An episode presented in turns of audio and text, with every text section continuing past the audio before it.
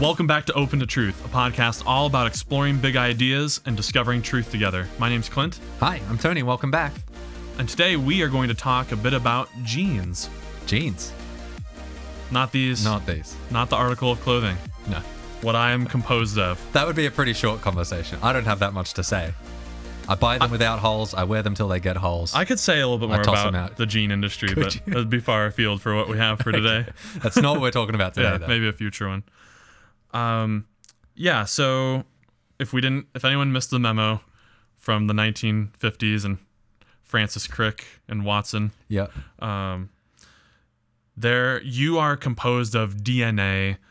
On this DNA is your genes, your genetic code. Genetic code, like instructions. Is that right? For how my cells should replicate, what jobs they should do, and all that. Yeah, for Is the that most a part. fair way of saying it? Yeah, and we can go. I mean, obviously, it's incredibly complex, Yeah. and we don't have the time or the skill. No, I don't have the skill. to parse that out. That's but- about as far as I go. Yeah. Um, but I mean, pretty quickly it gets not only complicated biologically, scientifically, but what are the implications of this in terms of behavior, even how I think or how, um, my personality? Yep. We might wonder to what extent is everything around us the result in some way to a little inscription on these deoxyribonucleic acids, DNA. Mm-hmm. And there's these different letters human beings have assigned to these different collection of chemicals that are that double helix that you've seen. Um, and that's inside each of your cells, your entire genetic code, the instructions for building out this thing. Like a blueprint. Yep. Um, it gives the information for what amino acids uh, to put together in a certain way to form a protein, and proteins are how you form other building blocks of cells. And cell, so I can, I'm, I'm made up of proteins and cells. Here I am. Um, so that's the basic science. Like yeah, like I said, it gets way more complicated. Yeah. But here's kind of like the philosophy um, tie tie in here, and it's also becoming less and less science fiction, in that we are we are learning more and more about what portion of that genetic code maps on to which proteins. Uh, and Yes. and what collections of proteins or lack thereof lead to certain disorders, uh, lead to certain traits, both um, some that don't get manifest and some that do. Uh, and the the interesting ethical question is, what do we do with this knowledge? because I don't know if we're at the point, or we're at least reaching the point where manipulating DNA is becoming a possibility, or will. It's at least worth thinking about. I feel like I read somewhere, and who knows, the internet, that you can. Well, can you choose your baby's eye color already? Can you do that? I don't want to. I don't know. You don't I know? am not up to date on the cutting edge of Okay. what traits are uh, malleable in that way. But we can certainly imagine a world where Yeah. the science exists for you to be able to determine. and before we wait, oh, we need to gear up before we do too much imagining. okay. Let's head over to the lab. Are we going to the lab today? Yeah, for a thought experiment. Great. See Just there. when we're imagining, I like to make sure we're all prepared. in the lab. Okay. Okay. all right, let's head there. Great. What right, do you phew. have a thought experiment Okay. for us then? I don't have ex- like I don't You have. came to the lab with no experiment prepared. well, you wanted to imagine, so oh wow. you're thought experimenting about the future. I am. Okay. Yes, I'm imagining a world where, uh, yeah, where maybe you are uh, pregnant and before your child is born, or maybe maybe you do it in vitro or whatever, but you can select certain traits for this child. Like I would like my baby to have blue eyes and blonde hair. And you can even take it further than that. Imagine I want them to be I want them to grow to be this tall. I mean, Imagine your favorite restaurant, just real quick Mm-hmm. in your mind, and how, particularly maybe with the pandemic in 2020, all of these websites for online ordering Yeah. have just become really easy to use, user friendly. Yeah. Imagine that same kind of. I'm thinking of Chipotle and how clean Yeah. and crisp they have pictures of stuff, and I just click little buttons. Imagine you could do that with having a child. Is Yeah. what you're intimating. I can- Design your hair color. would you like pinto or black beans? You know, I can go down and uh, and maybe even a you know in a like an Adobe art thing. There's that color wheel. Yeah. You could even drag the little the thing around. exact s- place on the spectrum. Yeah, yeah, yeah, yeah. Number two, five, Purple one. eyes or whatever. Yeah. Right. I mean, so I, I'm not saying by any means that we can do that now. I don't see a reason why it couldn't be the, that case later on. Right. But just for the sake of argument, I almost want to maybe it's not the right place in the conversation to do this, but we will. Mm-hmm.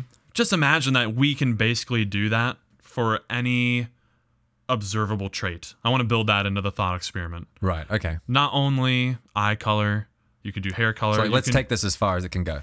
skin color, Yep. uh, height, uh, the disposition of what your weight might be, this Voice range. timbre. Yep.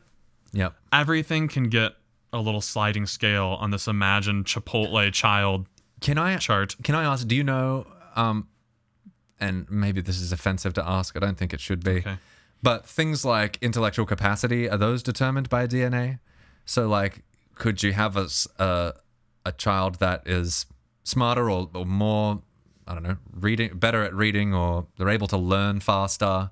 Okay. Is that stuff determined by DNA? Great. Well, so you use the word determined, I did. and I'm going to say no to that. All right. What the the term we want to use here is heritability. Heritability. Right. Right. Okay. That's what I heard. So old mate a talk certain about. a certain trait is heritable, and in fact, uh, some would argue that all traits have a degree of heritability. And crucially, just to not to avoid any accusations or anything, what we're talking about is, um, what there there are differences in outcome and manifest behaviors or traits different trait differences to what degree are those differences responsible for differences in the genetic makeup that's what we're wondering with a, a heritability percentage Okay. Okay, so uh, for something like Huntington's disease, Mm-hmm. where we can point right now to the allele on the on the DNA on the chromosome, I think it's on the fourth one if I'm not mistaken, and we can find that little portion. And if you have the wrong few letters, you will have Huntington's, and you will die from that. We know that. And that's so that is 100% guaranteed by your genetics Right. as a 100% heritability. Okay. Uh, similar to your eyes, your eye color is 100% hereditary, or uh, it was you inherited that from your genetic makeup of your mother and father. Now, so those are like, uh, how do I put it? It's like uh, localized very specifically to one part of your genetic code. Yeah. Now there are these other traits that are complex in nature. We might say those are simple traits. Then we have complex ones that are maybe composed of different things throughout your entire genetic code. And so little differences all over the place can lead to vastly different results. Yes. Sure. No one's saying, well, maybe someone is, maybe it's like, like a hardcore environmentalist or like the nature nurture distinction. Someone that would be really heavy on nurture might disagree with this Okay. but basically everyone in the scientific community is genuflecting to the notion that genetics plays a large role in everything or Yeah. at least a role Yeah. um, so when you say are things like intelligence determined by genetics well they are certainly influenced and a lot of scientific work is going toward finding out that heritability percentage um, i don't want to go maybe I, I, sh- I just don't know the data on G, it's sometimes called, which is Yeah. a way of avoiding the word intelligence. That by that they mean general intelligence, Right. Because the word is so fraught with different political Yeah. problems. Uh, but what would you So- say if just off the top of your head, if you had to guess, Hmm. what would be the heritability percentage of weight? So, and by that we mean uh, the variances you see in a population uh, of different body weights. To what degree is that due to the genetic makeup of the individual? I reckon it's at least fifty percent. Okay. Yeah, so this guy, uh, Robert Plomin, who I really recommend you pick up his book, uh, Blueprint How DNA Makes Us Who We Are. Uh, he recently came on the Sam Harris podcast and talked all about this. He gives this as an example of where our intuitions are off on this. Like the data just shows that it's about 80% Wow. of the differences that we see in populations on weight. Mm-hmm. Uh, 80% of those differences are, uh, I could look to genetics to find out, To predict that. to predict that. Right. Do your genetics determine your weight? No, because there is another 20% due to nurture or mm-hmm. environmental impacts, or if we want to get into topics like free will or a soul, where I could have discipline and exercise more. Surely, if you put me in a room Yeah. with no food for three weeks, I will lose weight. And Yeah. it's not really a matter of genetics. So, all these different fringe cases or other influences do lead to some differences Yeah. but the studies are showing it's like 80% Yeah. or school achievement is another one he talks about in his book where now we're creeping maybe a little bit toward intelligence you might want to say that students who achieve uh, more in the school setting it's, it's owed to intelligence in some way perhaps but that's that's also showing like 60% of the differences is Wow. just genetics So I want to bring us back to then our thought experiment mm-hmm. about if if we were able to select various traits for our kids before Yeah. they're born. I think the way we got on that was I was wondering whether intelligence was one of those things we could select for. yeah But the, I think an interesting question is A, is there anything wrong with, let's start with this, the, what seems like the most benign case of changing eye color or hair color or something? Is there hmm. something wrong with determining your child's hair color? On the surface, doesn't seem like it. But imagine that you could, imagine that you could set your child up for the most success by giving them those more advantageous traits. I mean, I I'm making this up, but mm-hmm. imagine that there's a statistic that shows, I don't know, people with blue eyes are just more likely to do better in a job interview or something like they're more likable. I don't know if that's true. Sorry if you you don't have Well, eyes. no, but- just this is helpful. So maybe here, just a little side rabbit trail, Mm-hmm. just to point out that um, the value of traits are not always fixed across all culture oh, all of time. Yeah, of course. So certain traits become more valuable in certain social circumstances. Yes. Uh, so imagine you're, um, you know, pre printing press or even pre literate cultures. It doesn't really help you to have the trait of like hyper focus or that you would be able to like discern Yeah. hieroglyphs very well. Like you're a hunter gatherer. It's just not going to come up. yeah. Like Yeah. motor skills seem like a more valuable trait. Yeah. And so we can wonder, we could pontificate all day about what traits generate the most value in our culture, different cultures. Yeah. But yeah, I mean, suppose that you could tweak any such traits that happen to be valuable. Mm-hmm. And like, why wouldn't you, if you have the resources, Yeah. go into the doctor's office and take that sliding scale and like, oh, can I just max this out? It's like creating a character in In Skyrim or in something. NBA Jam. I'm creating my basketball player like, oh, I get if I can make him seven three. I'll make him as tall as I can. Yeah. How much do I want his dribbling skill to be 50 or 100? Oh, Yeah. so I mean, imagine doing that for these different traits, Yep. And I think we want to know, and it's been wondered about for a long time. Are there any ethical constraints Concerns there. that we would want to put on that as a society? I can imagine, I don't know whose voice this is, Mm-hmm. but there's a voice that jumped into my head that said, That's playing God. You Hmm. can't do that. That's playing God. Do you mean? And can you say more? I think the I think the argument there is Yeah. supposed to be something like that there's some things with which man should not temper and the kinds of decisions about who you are or at least what kind of body you inhabit, all of that, that should be left up to the fates of the gods or that they should be able to decide that or nature, circumstance, however you want. Um, that there's something sacred about who how you are formed in your mother's womb such that you shouldn't be making decisions about that for another person. I think is that's at least a feeling some people have. So I don't know how strong of an argument there really is there. Yeah. I think um I mean I don't agree with that line of reasoning, Yeah. but I think what I would point to is what counts as a natural asset Right. or what counts as something to I think you said like that we would be changing something fundamental about us or who we are as people or hmm. something, and that only God has dominion over that. But I would just suggest that we do that all the time already for things that are not part of this discussion. Yeah, can So- you give an example? Yeah, so I mean, you can be born with certain deformities in a heart muscle, like a hole in the heart, mm-hmm. and we want to do everything we can to repair that fix hole. that, yeah. So, are, is that part of like your? Is that playing God? Is that playing? Yeah, is that playing God? Because you were formed in your mother's womb that way.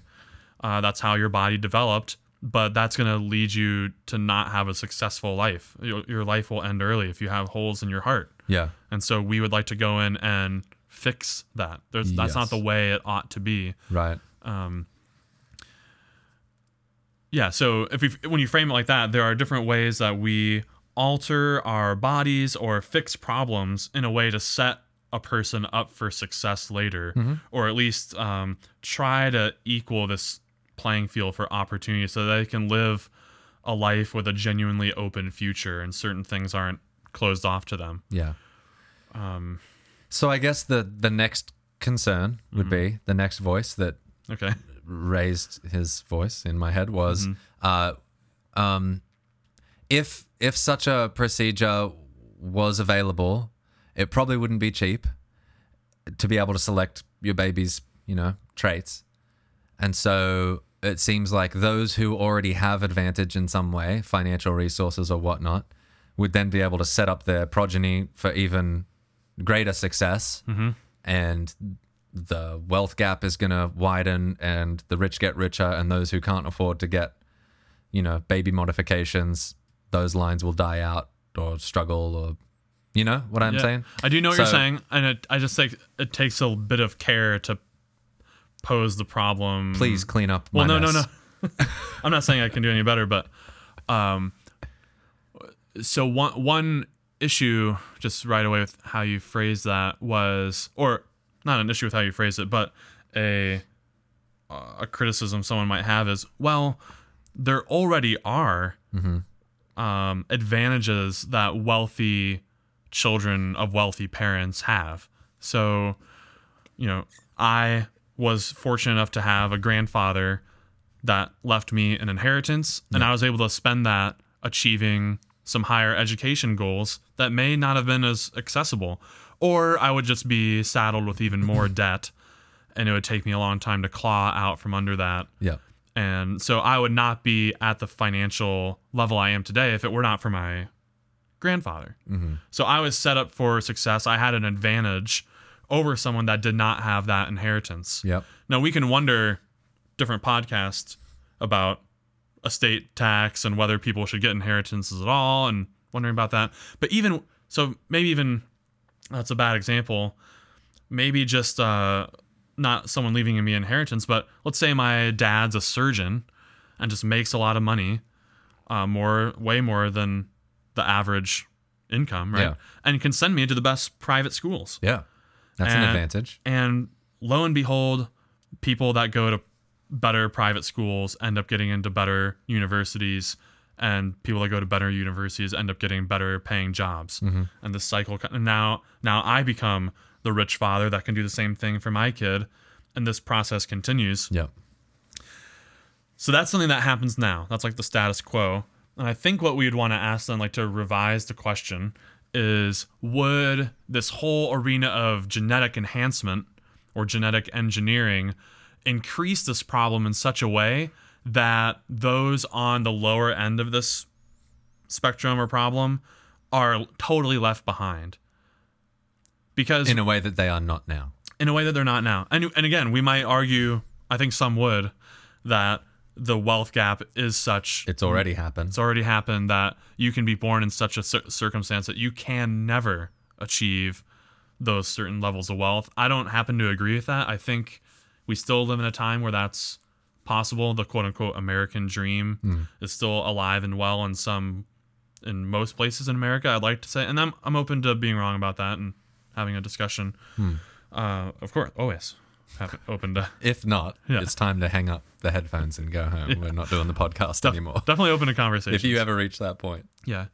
Um, but I can I am symp- very sympathetic to this idea that if we were to just let genetic enhancement run rampant, and particularly like realistically, if this were to actually happen, uh, just like anything else, it would be very costly up front. Like a VR headset right now is so expensive. Very few people have them. Yeah. They're fun, and it's the cutting edge of gaming and uh, Oculus media. Quest 2. It's cheaper. it's going to be the first one that goes mainstream. Get yourself one. Anyway, continue. Right. So th- there's these different pro or Tesla, d- different. Some things are pay gated at such a high rate that only the wealthy experience them Yeah. first. But if that were the case here, and all the wealthy people ended up doing this genetic enhancement, is this problem of such an ilk that um, there's no turning back from it? It would start this chain reaction where uh, the wealthy or maybe anyone above this threshold maybe let's say 100 those who make over 120,000 a year start producing superhumans essentially that basically never fail and achieve all the accolades and it's making this issue for someone to be able to pull themselves up by their own bootstraps and achieve despite not having those advantages even harder Mm-hmm. I think that's that almost is obviously true. That it would be Would be harder. Yeah, I can imagine a race of superhumans Mm-hmm. that have, I don't know, think of all the crazy modific while we're imagining, Mm-hmm. think of all the crazy science fiction you could do. They're tall, they're fast, they're strong, they're smart, their skin is impenetrable. They, you know, they can they can produce more and achieve more than anybody who doesn't have these modifications could possibly hope to do. Mm-hmm. They have the strength of 10 men or something, you know, like yeah. make it as crazy as you want. There's this uh book I was just brushing up on before we were recording. Um, I think it's called From Chance to Choice: um, The Ethics and Justice of Genetics, and they give this example of uh, or a thought experiment. Imagine it's the year 2040, and Lisa goes up for a job interview against Joe. They're the last two candidates. And inside Lisa's portfolio is a little certificate, it says a genetic enhancement certificate. And it shows that she has been to a genetic enhancement lab and she has these traits. And people with these traits have been shown uh, they don't get the cold, so they don't miss work Don't at miss all. work. Um, Yeah. They have increased memory. They don't have memory Focus. loss as much. They have Yeah, focus. attention, yeah. And Joe does not have his genetic enhancement His certificate. mind is prone to wander. He's like, that's not fair. I don't have. She's like, well, I worked hard and my parents worked hard. They paid for me to have this, and isn't this a meritocracy? Like I, Mm-hmm. I'm the best candidate. To to the best candidate goes the job and the Mm-hmm. spoils. Um, so it's really it's really fascinating because it's it's pushing on our intuitions about what counts as my nature Yeah. right? Mm-hmm. And uh, to your point about the playing God, there is something to that. I think the the in, the little nugget of truth there is that we do. I think right now think of our genetics as something. How do I put it? Uniquely mine. For a long time, they have been immutable. Um, and now all of a sudden, that is one of the dials that can be shifted, and Do- that poses. Can I ask Yeah. that little example you just gave of Joe and Lisa? Does that make you uncomfortable to think about? Do you feel sorry for Joe when you tell that story? Uh, well, I, w- I don't necessarily want to be guided by my feeling. I, know, I know. I'm not asking you to. I'm asking you to be human for a moment and not the cold, rational philosopher that I know you to be. How do you feel about that story? Do you feel sad for Joe? Um, yeah, I- I'm not. It's not a trap. I'm not trapping you, mate. This is us thinking out loud. I'm just trying to work out. I'm, and why our intuitions feel that way. There's something that strikes me as being, boy, that that is that's rough for Joe. What do you mean? ru- Like, was it unfair though? I wanted to say unfair, and I changed it to rough. why? Why did you in the instant?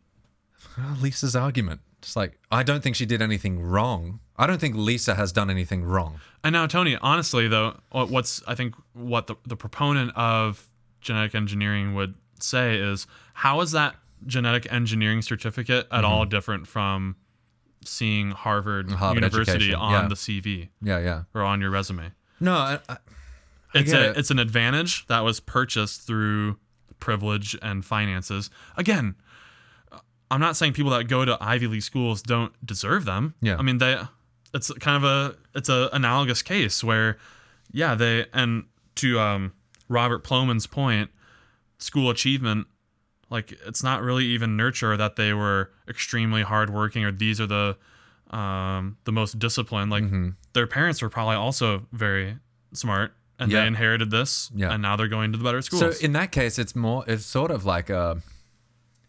It's a little more like a I don't know, like an accident of nature or, or bad weather or something. It's I feel bad for Joe in the same way I feel bad for people that have a tornado rip through their house. It's like that just kind of that's rough the way that panned out for you. I don't know if it's unfair that it tore through mm-hmm. your house and not somebody else's. I don't think it was personal in that way. But you've you've been dealt a rough hand, you know, mm-hmm. compared to Lisa. So right. but that, like to your point, that sort of disparity is already occurring all the time. So, but So- and sadly, these kind of questions, no one's really talking about this because and and like this is something that could happen in our lifetime. You could mm-hmm. easily Oh, yeah. imagine the genetic enhancement certificate, mm-hmm. and we should be thinking about this ahead of time. Mm-hmm. Do we want to make state federal policies that like discrimination laws? You can't hire. This is what the movie Gattaca was about yeah. um, that people that weren't genetically engineered were discriminated against and had less access to different social goods and stuff. So we should be thinking about this. Sadly, so much of the rhetoric, not only on this, but a lot of things have been taken over. Maybe I'm tipping my hand here by wokeism and like extreme leftists, where your, you know, your personality or your um, your character is assaulted for bringing up uh, some of these things. Differences. Yeah. but I think it's yeah, it's really important to think about these things ahead of time. Just to say that public policy and the time frame to make these decisions is usually always eclipses or is running ahead of the philosophy and the ethic the ethics of it. Yeah. Um, You mean we don't think about these things far enough in advance and until they- they, are upon us? they're upon us and then we start thinking about it. yeah. You know, like Yeah. we're living through it right now.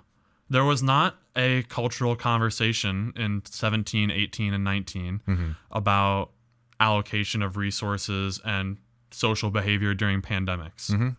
Uh, I'm sure there there probably was some literature in a dusty corner of a philosophy department Yeah. or library that had some articles about it, but there that's why I mean part of the hope for this podcast is to raise up some of these issues into audiences general thinking like keep this on the back burner like be thinking about this a little bit like how you as a voter would respond to Yeah. some of these measures and Well, I don't know what I don't know what the alternative would be um, to ensure that that sort of discrimination doesn't happen. You you don't want to start discriminating against people who do have the genetic enhancements. That's just discrimination as well. I'm also thinking this seems a little more realistic or maybe near future, not just genetic modifications, but like the symbiosis of AI and um, biology. So you've heard about Elon Musk's Neuralink. yeah If you have not heard of Elon Musk's Neuralink, go Google it. In fact, pause this and go Google Neuralink Joe Rogan. Listen to him, Joe Rogan. He has a 20 minute bit where he talks about Neuralink and kind of what his goals are for it. They did a whole keynote on it recently. Bottom line is, it's, a it's little amazing. quarter sized, I don't know, chip thing. They cut out a circle in your skull and embed it, and there's little nodes or strands that will go down into your brain. And the, the idea is that it will be like it will be like having a smartphone in your brain, sort of. And I think the dream for it is that obviously tons of medical applications to this. Um, like uh, if your grey matter's not functioning properly, such that you have Alzheimer's, you're struggling to retrieve memories, Neuralink promises to be able to fix that sort of thing, or Wow. to bypass severed nerves and stuff in the central nervous system, so you can regain control of limbs, that sort of thing. But you can also take it further than that. Imagine that you could play, you could stimulate the parts of your brain that you needed to to play music, to to, to feel like you're hearing music without your eardrums vibrating. You know.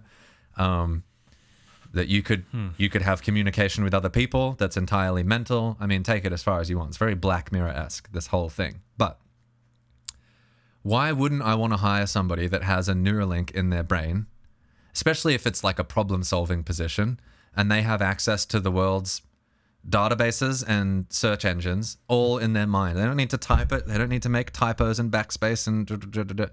it's just instant. They want to know an answer to a question. Yep, there it is. Got it. You know. Um, so these, I think that faces the same challenges that genetic modifications do in terms of it providing an advantage. It's probably only going to be, I mean, it's going to be expensive to begin with. So those who have some degree of advantage will be the ones who have first access to this even greater advantage. And depending on how um, sort of exponential the changes are in in how you operate, who like who knows how quickly you after getting a Neuralink, say you get Neuralink 10 version 10 that's incredible in some way and you ha- you have some AI in your head. Your money making potential just goes through the roof. Suddenly mm-hmm. you are way smarter and you can figure out how to make even more cash. It could be such that the first to get there just take off in a way that the rest can't possibly catch up That's to. I think that's the crucial point. Yeah. Um, because we can wonder. I mean, there's there are very le- legitimate discussions about public policy on how we could allocate resources. So you might say, I mean, there like there was a whole Obama phone program under Obama where you can get a free cell phone through the government. I didn't know that. So that's great. Um, well, I don't know if it's great, but in any case, that was a program.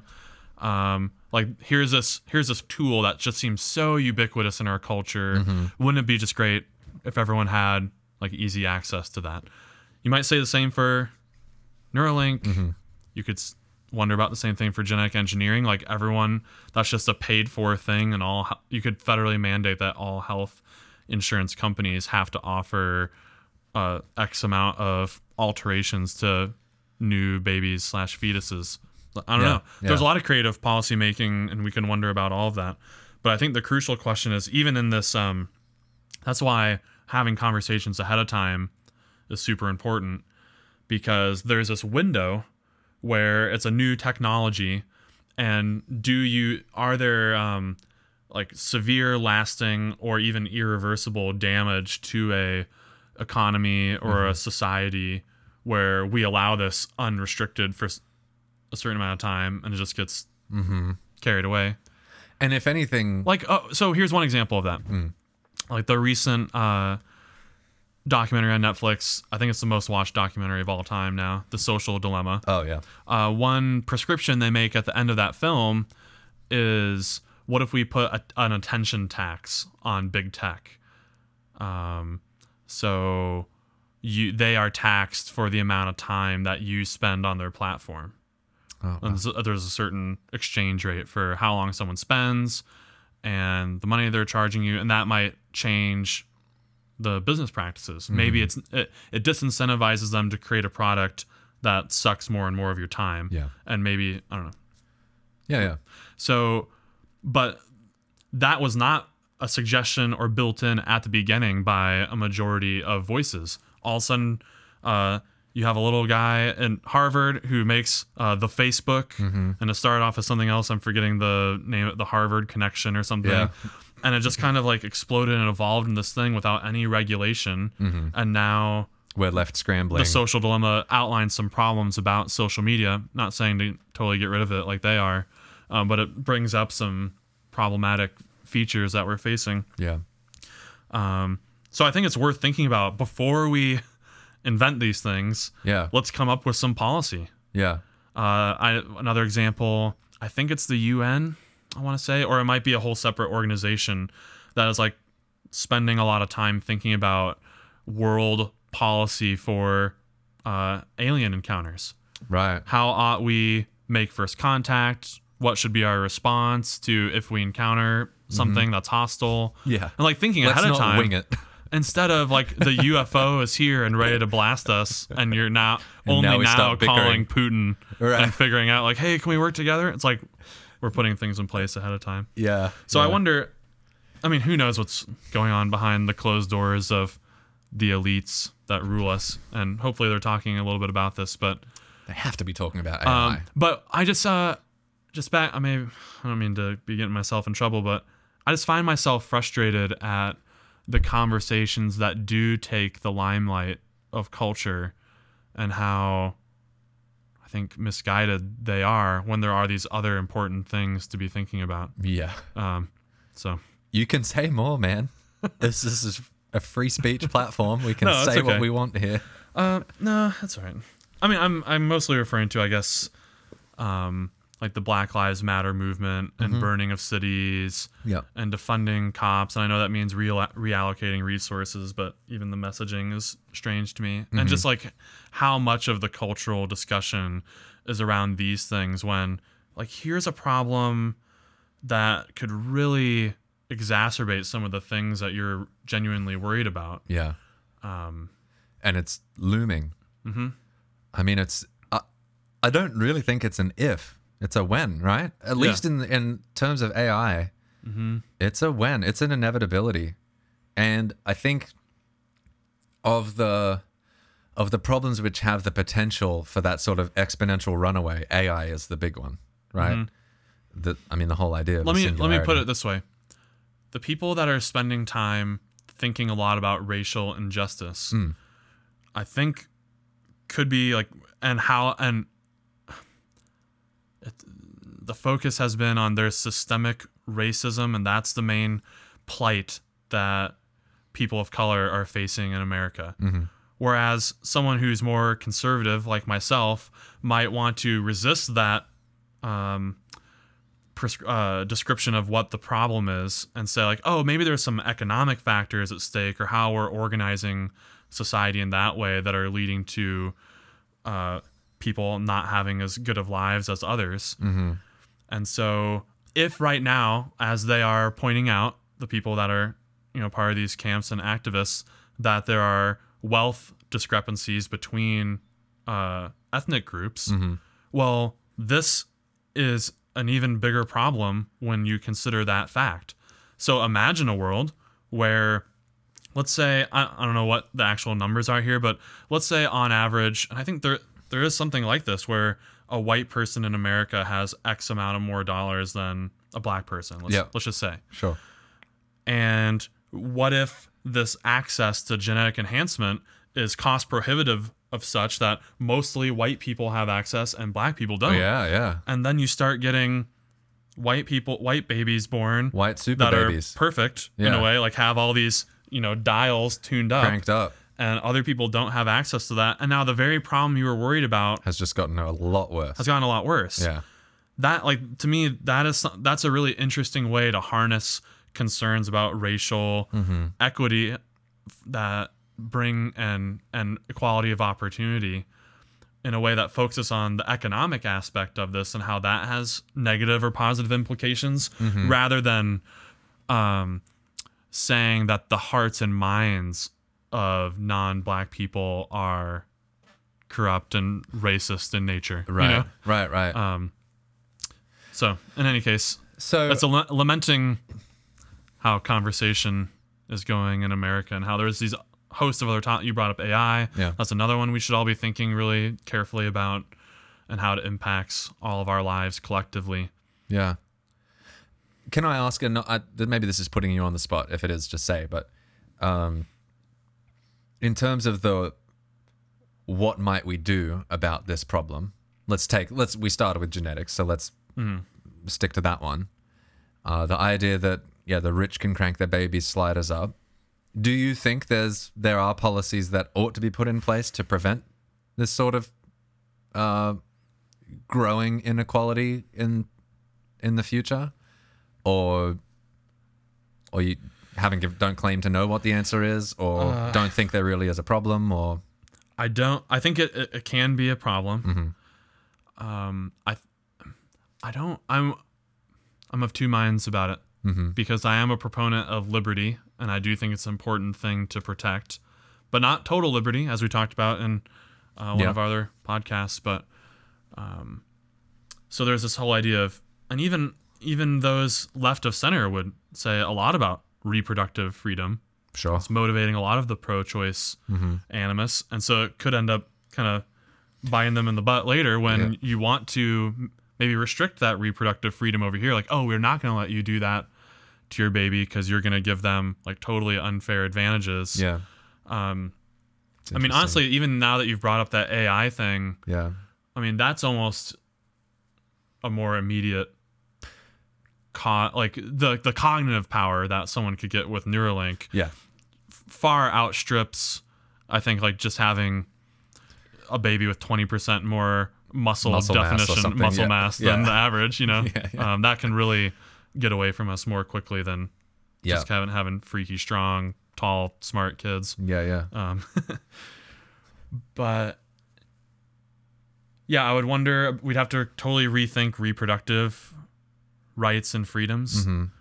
Um, I think we'd have to have a really honest conversation about what counts as a disorder Yeah. and Right. m- making paths available to correct those and not do um, what's sometimes referred to as designer babies.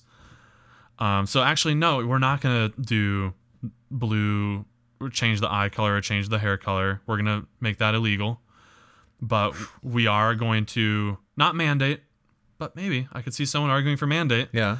We are gonna make paths available to like remove Huntington's disease. Yeah. Yeah. Like we're gonna zap that, and now babies don't have Huntington disease. Yeah. Now you get into problems with there are whole communities. There's a deafness movement Yeah. Right. where deaf parents want their kids to be deaf. also, Are they saying it's not a disability or it's not a yeah, maybe well, they the- wouldn't like that word or They don't, it's uh, a, it's not my child's not somehow lesser than because he can't hear, right, right? and I think that's a, a bit of a confused Yeah. outcry because n- n- I'm not well as a as a Jesus follower or something or a religious person who happens to think there's an image of God. Yeah, yeah. I think that you possess that in virtue of having a soul, a free will, consciousness. So no one's lesser than anyone. Right.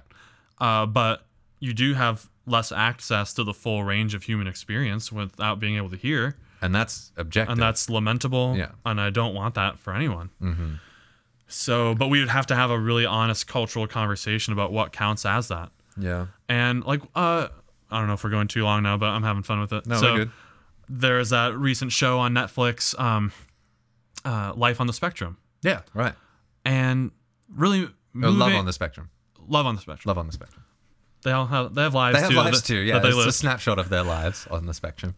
and that was a really show. moving, heartwarming, warming show. And here, here again, the notion of disability comes up. Is autism a disability? Mm-hmm. Right. Is Down syndrome a disability? Are these some? Are these things you would want to target in a genetic code to remove? Mm-hmm. Well, I don't know. I, I don't feel prepared to answer that right away Right. because obviously from that viewing of that program and of course those of us who know individuals like that in our lives like we love those people Well, it's hard to imagine what their personality would be like if Mm-hmm. they weren't where they are on the spectrum. It's like that's sort of everything from their mannerisms to the way that they speak, the kind of jokes that they make. Mm-hmm. that is all influenced by where they are on the spectrum. Um, so to change that would would be like changing who they are in some way or changing their personality in some way, and that does seem troubling to me. Yeah. You know. and i mean it's just gonna this will ha- this i'm gonna make a prediction Go this for it. will happen in our lifetime in the next 20 to 30 years this will be the talk of the town everyone will be talking about this Hmm.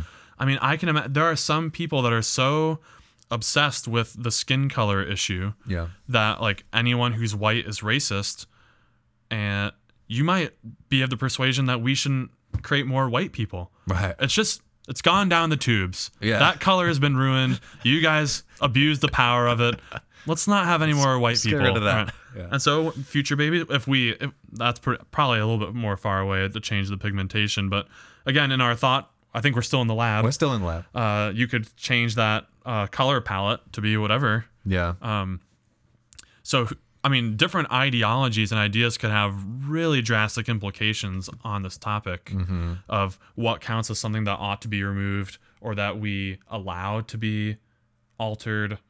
Um, is it, it, it can't just be like this Las Vegas freewheeling, anything goes arena, right? Where that seems so bizarre to me. And, and you can make the examples more wild yeah. um, and maybe not so wild. I, I think, boy, what's an example? If I can find it really quick.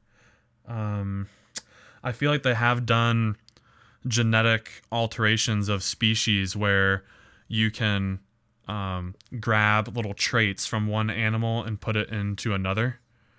Um, so, for instance, uh, I'm gonna butcher the details, but there's this protein in fireflies called luc- luciferin. Lucifer, angel of light. Lightbringer. It's what makes their butt light up Yeah. at the night Yeah, yeah. they were able to isolate the genetic code for luciferin and i forget where they put it like in a frog or something Wow. and now frog lights up Glowing frog. it's like oh my gosh so you can imagine then again in our thought experiment and maybe not so far-fetched I, I can have a, a light up baby Yeah. or what or if i was able to if i was able to harness the turtle shell gene Yeah. and now i have like they have a big built-in defense mechanism. and. I I'm a military family, Mm-hmm. and it turns out having a turtle shelled kind of back helps you in combat, and so, So I I'm just picturing a Blastoise kind yeah of guy. a ninja turtle. Yeah, yeah. I know that's kind of wacky, but I think the point is that you if if it was this freewheeling arena where you could just design a creature, yeah. um, Gosh. then do we really just want to leave that up to any old person? And you've really changed the human experience at that point. Are they? It presses on what it means to What, be human. what it means to be human, yeah. It's scary either way. Even if you leave it in the hands of policymakers to police what kind of to allow or disallow certain Mm-hmm. modifications, somebody somewhere is deciding these kinds of human births are acceptable and these aren't. Which is why, That's scary, regardless. and, and in the midst of this political weird season where elections are being questioned, that's why it's so nice to have faith and trust, confidence in your democracy, because then at least I have the feeling like, and. You hopefully, the, and hopefully the reality that these are genuine people that the majority of us through Yeah. the general population or electoral college, whatever ends up persisting, that most of us wanted that person and they represent us in some way and will make our um, beliefs manifest in reality. But yeah. it's really scary if it's just this cabal Some of underground council. unelected officials. you know, Yeah. Yeah, yeah. Boy. Um, so that I don't know if that's tiptoeing toward conspiracy theory, but yeah, it's a pretty dystopian future we just painted, but but I think these are the sorts of things coming. that can happen without thought and intervention. I mean, sorry to be long-winded, but no, please. there's an example of history. Like there's this term eugenics. yeah. Maybe pr- probably should have brought that up earlier. Good genes. That term has been so uh, laden with negativity ever since the Nazi regime, maybe a little bit before and after, of people trying to create the perfect human and Yeah. altering genetics and uh, so and including racial um, aspects into the category of not best. Yeah, So right. Jewishness. Right. Uh, we would like to get rid of that. Let's see if we can do without that. Yeah. Um, so this isn't this is something that's not that that has happened in our recent history. Recent of- history, of, yeah. scientists of of an underground shadow council, Yeah. constructing their ideas and ideology and making that happen Yeah. and enacting policies to achieve a eugenical outcome. wow. Um, Yeah. But yeah, I mean, maybe just to bring it back for something more manageable as a takeaway. Before we get to all those crazy outcome of Ninja Turtle babies, there's the more proximate concern of like, well, what if we do know that um, I can adjust this gene to ensure that people uh, just get full nights of sleep. Like some people just struggle with sleep in their life, and I can make it so that you get a full eight hour rest, and that's going to cost twenty five dollars to do that procedure. Wow, I mean that's a lot of money. Not Yeah. a lot of people can afford that. That's a leg up in life to just have a good night's sleep every night. Wake up. Imagine waking up refreshed every day. Even just one thing. I mean, just and yeah. Yeah. That'd be awesome. there's a lot of traits that are probably like that just give you a good life. And Yeah. So quality of life stuff. to what degree do we make that available to everyone? Who's going to pay for it? Is the classic conservative answer. Yep. Do, do we just give these away? Well, we have to pay for it somehow. Someone's time Mm-hmm. is being spent manipulating that code, and he needs to make money for his family. So money comes from somewhere, and it's just a huge headache. Yeah. Um, but worth thinking about ahead of time. At least the philosophy of it are these things that we want to be allowed to be manipulated. Yeah. That's good, man. Yeah. So we don't claim to have the answers. We almost never claim to have answers. No, no. but we like to ask questions. and provide a little bit of a, a framework, a structure, and some additional questions you may not have thought of Yeah, exactly. to elucidate the issues even further. Yeah. So if you've got thoughts on this, feel free to leave a comment on this video or write into the show. You can reach us at opentotruth.com or you can email us directly, opentotruthpodcast at gmail.com. We would love to hear from you. We don't want this to just be a conversation between us. We want you to join the conversation too. So let us know what you think, what your concerns are. Would you make a Ninja Turtle baby? Probably not. It'd be pretty weird. But um, yeah, I'd love to know your thoughts on this. Awesome. We'll see you next time. Thanks for watching. Stay curious.